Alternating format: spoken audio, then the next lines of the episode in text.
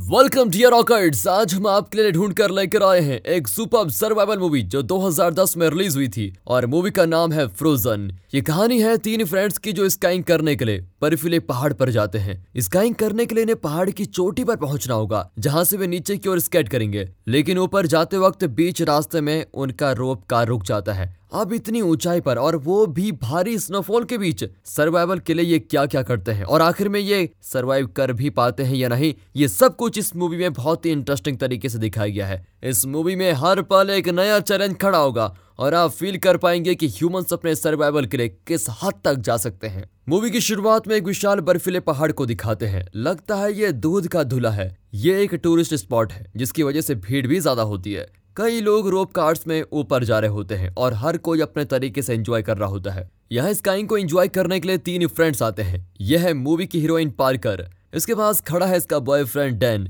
और जब किसी ग्रुप में कपल होते हैं तो उनके साथ एक बेचारा सिंगल फ्रेंड ज़रूर होता है और वो बेचारा है ये जोए अब प्रॉब्लम यह है कि इन लोगों ने स्काइंग का एडवांस बुकिंग नहीं किया था। यहाँ उनका एक दोस्त था, जिसने इन्हें ऑन द स्पॉट बुकिंग का वादा किया था। लेकिन वो कम वक्त आज ड्यूटी पर नहीं आया और दूसरा आदमी यहाँ का इंचार्ज है। अब क्या करेंगे, आज तो स्काइंग नहीं हो पाएगी। डैन कहता है कि मेरे पास एक सुपर आइडिया है। पार्कर पूछती है कि, अरे वाह, तुम्हें सोचना भी आता है। बताओ क्या आइडिया है? वो कहता है कि, सुनो, तुम एक लड़की हो। अरे ये अभी पता चला क्या तुम्हें? दिमाग मत खाओ और आइडिया बताओ। बेबी तुम उस इंचार्ज से जरा हट कर बात करो ना। कुछ पैसे वैसे मांगेगा तो भी दे देंगे। तुम जैसा घटिया बॉयफ्रेंड किसी लड़की को ना मिले। खैर, मैं जाकर ट्राई करती हूँ। ये कहकर वो इंचार्ज के पास जाती है और जरा हंसकर कहती है कि मैं और मेरे दो फ्रेंड्स टिकट बुक करवाना भूल गए थे। लेकिन हमारे पास कैश है। अगर आप पैसे लेकर अभी हमारी बुकिंग करवा देते हो तो बहुत बड़ी आपकी मेहरबानी होगी। आपके फ्रेंड्स तो हमारे फ्रेंड्स भी हैं मैडम उन्हें भी बुलाइए, मैं तुरंत रोप कार अरेंज कर लेता हूँ। इस तरह लड़कियों का नाम सुनकर वो तुरंत मान जाता है। डैन और जोय खुश होकर वहाँ पर आते हैं। लेकिन जब इंचार्ज देखता है कि फ्रेंड्स लड़कियाँ नहीं, लड़के हैं तो वो चिढ़कर पूछता है कि आपकी सहेलियाँ कहाँ हैं? सर, वो पीछे ट्रक में आ रही है। अभी आप हमें अलाउ कीजिए। अच्छा मुझे ही उल्लू बना दिया। ये सोचकर इंचार्ज उन्हें कार में चढ़ा देता है। तीनों ऊपर जाते जाते नीचे का खूबसूरत नज़ारा देखते हैं और मज़े से गप्पे लड़ा रहे होते हैं। कार बहुत ही ऊंचाई पर जा रही होती है। अचानक सारी रोप्स कार रुक जाती हैं। पारकर घबरा जाती है। लगता है उसको हाइट से डर लगता है, लेकिन जो एक कार को हिलाने लगता है और चिल्लाता है कि हमने पैसे दिए हैं, गाड़ी निकालो भाई। तभी रोप से कार को अटैच करने वाली चिप हिलने लगती है, लेकिन ये लोग उसको नोटिस नहीं करते। डैन जोई को डांटता है कि चुप हो जा, वरना नीचे धकेल दूँगा। कुछ देर में कार फिर से चालू हो जाती है। तीनों पहाड़ की चोटी पर पहुँच जाते हैं और तब हमें बताते हैं कि डैन और जोई प्रोफेशनल स्काइंग करते हैं, लेकिन पार्कर पहली बार आई है। वो इसके गेट्स को फिक्स करना भी नहीं जानती और डैन उसकी मदद कर रहा होता है। तभी एक लड़की स्काई करते करते गिर जाती है। अपना जोई ठहरा सिंगल वो तुरंत जाकर उस लड़की की मदद करता है। पर उस लड़की का बॉयफ्रेंड आकर जोई को मारने लगता है। वो लड़की जोई से माफ़ी मांगती है और बताती है कि मेरा बॉयफ्रेंड एक शक की प्राणी है, जरा साइको है। जोई कहता है कि मैं तो साइको नहीं हूँ, क्या मेरी गर्लफ्रेंड बनोगी? वो लड़की हंसकर चली जाती है। अब डैन और जोई स्काइंग करने लगते हैं, लेकिन पार्कर बार बार नीचे गिर रही होती है, जिसकी वजह से दोनों लड़कों को भी रुकना पड़ता है और वे इतना एंजॉय नहीं कर पाते।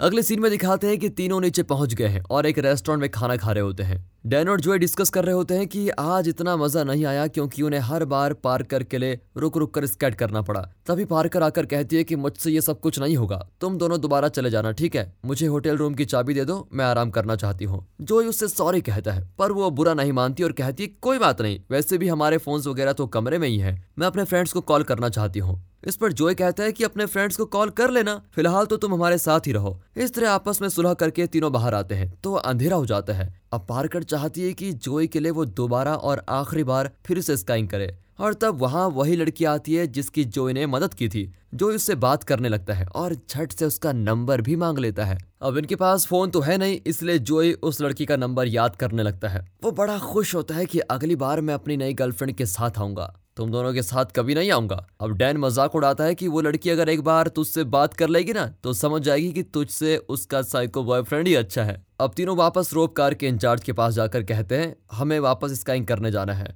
वो लाख मना करता है कि मौसम ठीक नहीं है और रात भी हो रही है। मैं तुम्हें अलाउ नहीं कर सकता। लेकिन तीनों इतनी जिद करते हैं कि उसे मानना ही पड़ता है और फिर वो तीनों को रोप कार में भेज देता है। पर उन्हें वार्न करता है कि जल्दी नीचे आ जाना। और अब इंचार्ज की शिफ्ट भी खत्म होती है और वो अगली शिफ्ट के इंचार्ज को बताकर जाता है कि तीन लोग ऊपर गए हैं। उनके लौटने के बाद रोप कार को शट डाउन कर देना। यह कहकर वो जल्दी जल्दी चला जाता है। ऊपर ये तीनों पहाड़ की चोटी की ओर जा रहे होते हैं। तभी जोई नीचे कुछ लड़कों को स्काइंग करते हुए देखता है। एक लड़के का शानदार जंप देखकर जोई कहता है कि हम भी इसी स्पॉट पर ऐसा ही सुपर जंप मारेंगे ओके और यहाँ आता है मूवी का सबसे खतरनाक ट्विस्ट और यहीं से सर्वाइवल का स्ट्रगल होता है शुरू। नीचे के तीन स्काइकर्स जो पहले ऊपर गए थे, वे अभी लौट कर आए हैं। नया इंचार्ज इन तीनों लड़कों को देखकर समझता है कि पहला इंचार्ज इन्हीं की बात कर रहा था। इन्हें देखते ही वो रोप कार को शट डाउन कर देता है और ऊपर इनकी कार रुक जाती है। जोई डेन और पार्कर को लगता है कि सुबह की तरह इस बार भी कार पाँच या दस मिनट के लिए रुकी जाएगी, उसके बाद चल जाएगी। अब जोई उन्हें डराने के लिए जॉर्ज मूवी की कहानी बताने लगता है कि कैसे शार्क सबको खा जाता है।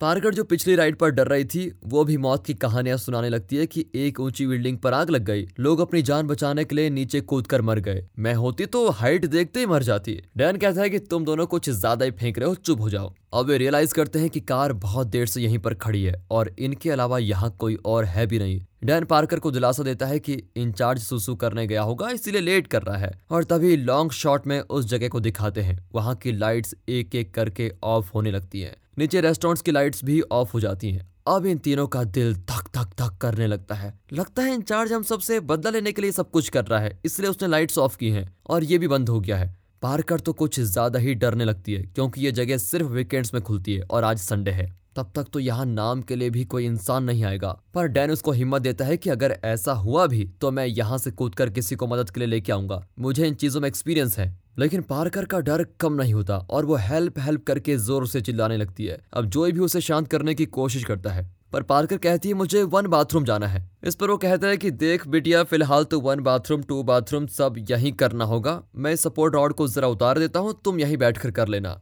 पार्कर डांटती है कि मुझे मरना नहीं है, समझे? मैं सुसु कंट्रोल कर लूँगी। तुम बस अपना मनहूस मुँह बंद रखो। अब वक्त धीरे धीरे बीता जा रहा होता है और बहुत देर बाद स्नो स्ट्रॉम भी होने लगता है। इन पर भी बर्फ़ गिरती है और बर्फ़ का एक एक टुकड़ा इन्हें सुई की तरह छुपता है। अब उन्हें डर लगता है कि हम यहीं धीरे धीरे मरने वाले हैं और तब नीचे एक रोशनी दिखाई देती है। बर्फ़ हटाने वाली एक गाड़ी वहाँ पर आ रही होती है। तीनों चिल्लाने लगते हैं, लेकिन स्नो स्ट्रॉम की वजह से वो गाड़ी हर तरफ़ से सील्ड होती है और ड्राइवर को कुछ भी सुनाई नहीं देता। लेकिन फिर भी अगर वो थोड़ा आगे आ जाएगा तो उसकी नज़र इनकी कार पर ज़रूर पड़ेगी। हमारी तरह ये तीनों भी यही सोच रहे होते हैं। लेकिन तभी कार का इंचार्ज उस गाड़ी के ड्राइवर को वॉकी टॉकी पर बताता है कि अब ऊपर क्यों जा रहे हो? बाकी का बर्फ़ अगले हफ़्ते क्लियर कर लेंगे। फिर क्या था? वो गाड़ी वापस लौट आती है। ये देखकर इन तीनों की तो हालत ही खराब हो जाती है। वे उस आदमी का ध्यान आकर्षित करने के लिए अपने स्काइंग स्टिक्स नीचे फेंकने लगते हैं। लेकिन कोई फ़ायदा नहीं होता। वो गाड़ी अब यहाँ से जा चुकी होती है। कुछ देर बाद दिखाते हैं कि तीनों धीरे धीरे फ्रीज हो रहे हैं। पार्कर लगभग मान चुकी है कि वो यहीं पर फ्रीज होकर मर जाएगी। पर डैन कहता है, मुझे चाहे कुछ भी हो जाए,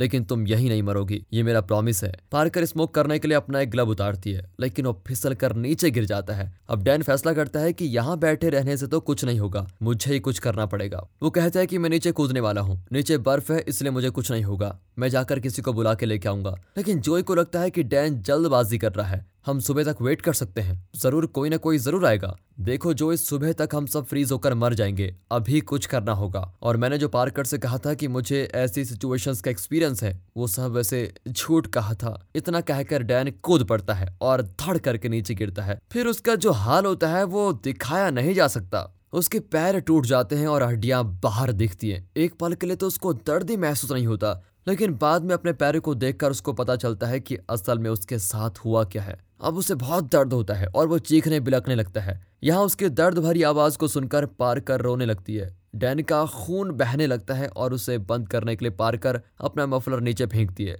लेकिन वह हवा में कहीं और जाकर गिर जाता है। अब जोई अपना मफलर निकालता है और उसे अच्छी तरह रोल करके फेंकता है, वो डैन से जरा दूर पर जाकर गिरता है। डैन रेंगता हुआ उस मफलर के पास जाता है। दर्द के मारे उसकी जान निकल जाती है। वो मफलर अपने पैर पर बांधकर बड़ी मुश्किल से खून को रोकता है। उसके बाद वो हिल भी नहीं पाता और वहीं बैठ जाता है। इसी बीच उन्हें भेड़ियों की चिल्लाहट आती है। वे और डरने लगते हैं कि अब क्या होगा हमारा। तब जोई को सोचता है कि वो ऊपर केबल को पकड़कर पास के पोल तक पहुँच सकता है। वहाँ के लेडर से वो नीचे उतर सकता है। पर डैन कहता है कि केबल जरा कांटेदार होगा, तुम्हारा हाथ छिल जाएगा। लेकिन अब और कोई रास्ता भी नहीं होता। ये सोचकर जोई इस रिस्क लेने के लिए तैयार हो जाता है। पर बर्फ़ की वजह से उसका पैर फिसलने लगता है। अब दोनों बर्फ़ को तोड़ने लगते हैं, लेकिन बदकिस्मती से बर्फ़ के बड़े बड़े टुकड़े नीचे बैठे डैन पर गिरने लगते हैं। डैन की तो दर्द के मारे हालत ही खराब हो जाती है, लेकिन अपने सर पर हाथ रखकर बैठा रहता है। और जब हाथ हटाता है तो सामने एक भेड़िया उसको घूर रहा होता है, जो कहता है कि तुम जरा भी हिलना मत। ये कहकर वो अपना स्काई बोर्ड ज़ोर से भेड़िया की ओर फेंकता है। उसको गिरते हुए देखकर भेड़िया डर के भाग जाता है।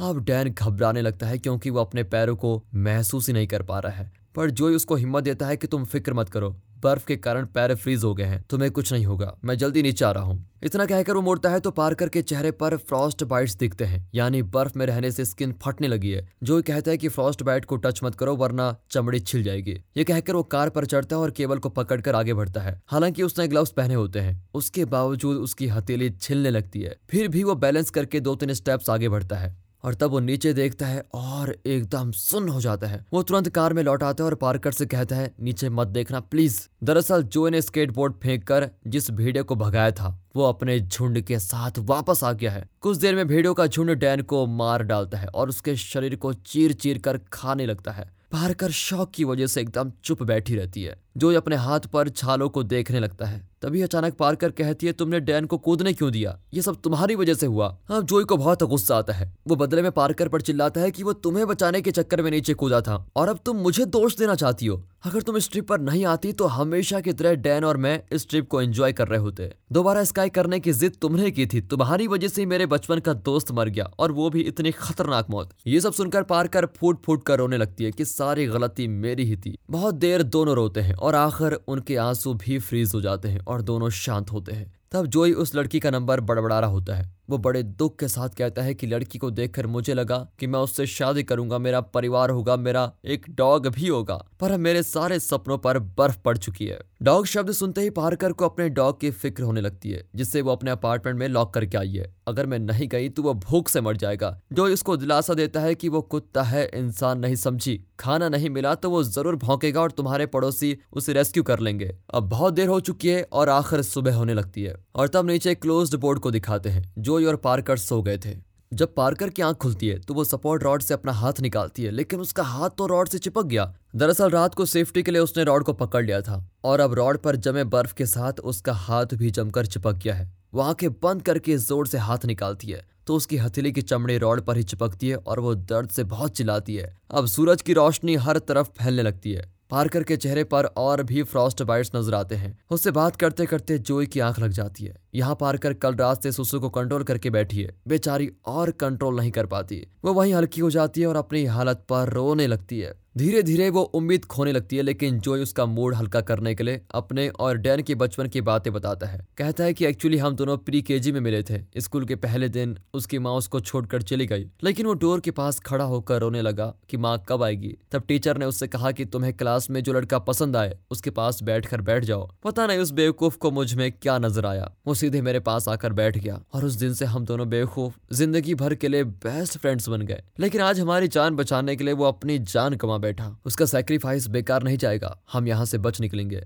वो देखता है कि इनकी कार और पोल के बीच में एक और कार भी है। अब उसे किसी तरह उस पोल पर पहुँचना है। कार पर जरा प्रेशर देकर झड़ता है और केबल को पकड़ लेता है, पर उस प्रेशर की वजह से इनकी कार का एक नट ढीला पड़ जाता है और कार एक और नीचे हो जाती है, जो एक कांटेदार केबल को पकड़कर धीरे धीरे आगे बढ़ता है कि अचानक नीचे भेड़ियों का झुंड आ जाता है। लगता है ये झुंड जोई और पार्कर के नीचे गिरने का इंतज़ार कर रहा है। अरे ये लोग कब गिरेंगे और हम कब नाश्ता खाएँगे? वे नीचे खड़े होकर घुर्राने लगते हैं, जो किसी तरह उस दूसरी कार पर पहुँच जाता है। उसकी हथेलियाँ पूरी तरह छिल चुकी है। वो पार्कर से इसका स्टिक माँगता है ताकि अगर नीचे भेड़िए उसको घेर ले तो वो खुद को डिफेंड कर पाएगा। पार्कर स्टिक फेंकती है, लेकिन वो कहीं और ही गिर जाता है। अब जोई फिर से केबल पकड़कर जाने लगता है और आखिर उस पोल पर पहुँच जाता है। लेकिन जरा ओवर कॉन्फिडेंस के साथ वो नीचे उतरने लगता है। उसे लगता है कि वो आसानी से भेड़ियों को भगा देगा, पर भेड़िया अपने शिकार का इंतज़ार कर रहे होते हैं, जो इतना घायल और कमज़ोर होता है कि अपना डिफेंस नहीं कर पाता। भेड़िया उसके पैर पर काट देते हैं, लेकिन फिर भी जो एक किसी तरह इसका स्टिक को निकाल लेता है और भेड़ियों को अंधाधुंध पेटने लगता है। एक भेड़े की आँख डैमेज हो जाती है और उसके साथी भी डर के मारे कुछ दूर भाग जाते हैं। अब जो बड़ी मुश्किल से स्काई बोर्ड पर बैठ जाता है, जो उसने पहले फेंका था, वो धीरे धीरे उस पर स्केट करता है और पार्कर को भी आवाज़ देता है कि मैं जल्दी किसी को बुला लाऊँगा। अब भेड़े जान चुके हैं कि जो एक घायल है और वे उसका पीछा करने लगते हैं। ये दृश्य देखकर तो पारकर घबराने लगती है। बहुत देर हो जाती है और अब ठंड भी बढ़ रही है। वो फिर से फ्रीज होने लगती है। जो अब आएगा, तब आएगा, ये सोचकर पारकर इंतज़ार करती रहती है। जल्द ही अंधेरा हो जाता है। पारकर खुद को दिलासा देती है कि शायद जोए पहाड़ के निचले हिस्से में गया होगा। इसीलिए देर हो रही है। वो ज़रूर किसी को लेकर आएगा। इंतज़ार करते करते रात बीत जाती है और अगला दिन ही आ जाता है। अपारकर को यकीन हो जाता है कि उसे अपनी मदद खुद ही करनी पड़ेगी और कोई उसे रेस्क्यू करने वाला नहीं आएगा। वो धीरे से नीचे जाने की कोशिश करती है, लेकिन तभी कार का स्क्रू, जो रोप के साथ कनेक्टेड है, वो खुलने लगता है। उसे खुलते हुए देखकर पार्कर टेंशन में कार को पकड़कर लटक रही होती है और तभी अचानक रोप कट होता है और पार्कर कार के साथ नीचे गिरने लगती है। लेकिन वो ज़मीन पर नहीं गिरती। दरअसल एक छोटे वायर के बल पर कार लटक रही होती है। लेकिन अच्छी बात यह है कि रोप के कटने से पारकर अब उतनी ऊंचाई पर नहीं है। वो ज़मीन के जरा पास ही आ गई है। अब वो नीचे गिरी भी तो उसे कुछ नहीं होगा। इस बात को ध्यान में रखते हुए पारकर रोप को छोड़ देती है और धड़ करके नीचे गिरती है। उसे ज़्यादा चोट नहीं लगती, लेकिन जरा चक्कर आने लगते हैं। अब इससे पहले कि वो चैन की सांस ले, कार का वो पतला वायर कट जाता है और रोप कार सीधे पारकर के पैर पर आकर गिर जाता है। पारकर का पैर टूट जाता है, क्योंकि ये एक स्ट्रोप है। पारकर धीरे धीरे रेंगती हुई नीचे जाती है। लेकिन कुछ दूर पर वो बर्फ़ पर लाल रंग देखती है। ये जोय का खून है। दरअसल उन भेड़ियों ने जोय पर अटैक किया और उसके टुकड़े टुकड़े कर दिए। उसके बॉडी पार्ट्स यहाँ वहाँ पड़े होते हैं और अब भेड़िए उसको खा रहे होते हैं और तभी एक भेड़िया पार्कर को देखता है। पार्कर को अपने शरीर के टुकड़े होते हुए नज़र आते हैं, लेकिन नहीं, यहाँ मूवी का आखिरी ट्विस्ट आता है। भेड़ियों का झुंड कल रात डैन को खा चुका था और अब जोई को भी खा रहे होते हैं, इसलिए उनकी भूख मिट चुकी है और वे पेट भर खा चुके हैं। इसीलिए वे पार्कर पर अटैक नहीं करते। यही है जानवरों का नेचर। लेकिन इंसान के नेचर के बारे में आपका क्या ख्याल है कमेंट्स करके बताइए। पारकर और आगे बढ़ती है और उस टूरिस्ट स्पॉट को भी क्रॉस कर लेती है, जहाँ से उन्होंने शुरुआत की थी। बहुत देर रेंगती भी वो एक जगह पर पहुँचती है, जहाँ पर उसको एक सड़क नज़र आती है। उस तरफ़ एक गाड़ी आ रही है। वो बड़ी मुश्किल से उठने की कोशिश करती है और हेल्प हेल्प करके चिल्लाती है। लेकिन वो गाड़ी रुकती नहीं। हाँ पार कर नीचे गिर जाती है। फिर भी वो कोशिश करके धीरे धीरे सड़क के बीचों बीच पहुँचती है और बेहोश होने लगती है। तभी एक और गाड़ी आती है और उसका ड्राइवर पार्कर को देखकर गाड़ी रोक लेता है। वो पार्कर को तुरंत हॉस्पिटल लेके जाता है। पार्कर इतनी फ्रीज हो चुकी है कि वो बात भी नहीं कर पाती है। लेकिन ड्राइवर उसको हिम्मत देता है कि डरो मत, हम जल्द ही हॉस्पिटल पहुँच जाएँगे। और तब पार्कर के कानों में डैन की एक ही बात गूंज रही होती है, तुम मुझ पर विश्वास रखो, मैं तुम्हें ज़रूर बचाऊँगा। तुम यहाँ पर नहीं मरोगी। पार्कर रियलाइज़ करती है कि डैन ने बिल्कुल सच कहा था, और इसी के साथ ये मूवी यहाँ पर खत्म होती है। दोस्तों, अगर मूवी अच्छी लगी हो, वीडियो अच्छी लगी हो, स्टोरी अच्छी लगी हो, एक्सप्लेनेशन अच्छा लगा हो तो इससे ज़्यादा ज़्यादा शेयर करें। कमेंट करके बताइए कैसी लगी आपको मूवी मिलते हैं अगली वीडियो में, तब तक के लिए गुड बाय अपना ख्याल रखिए and finally thanks for watching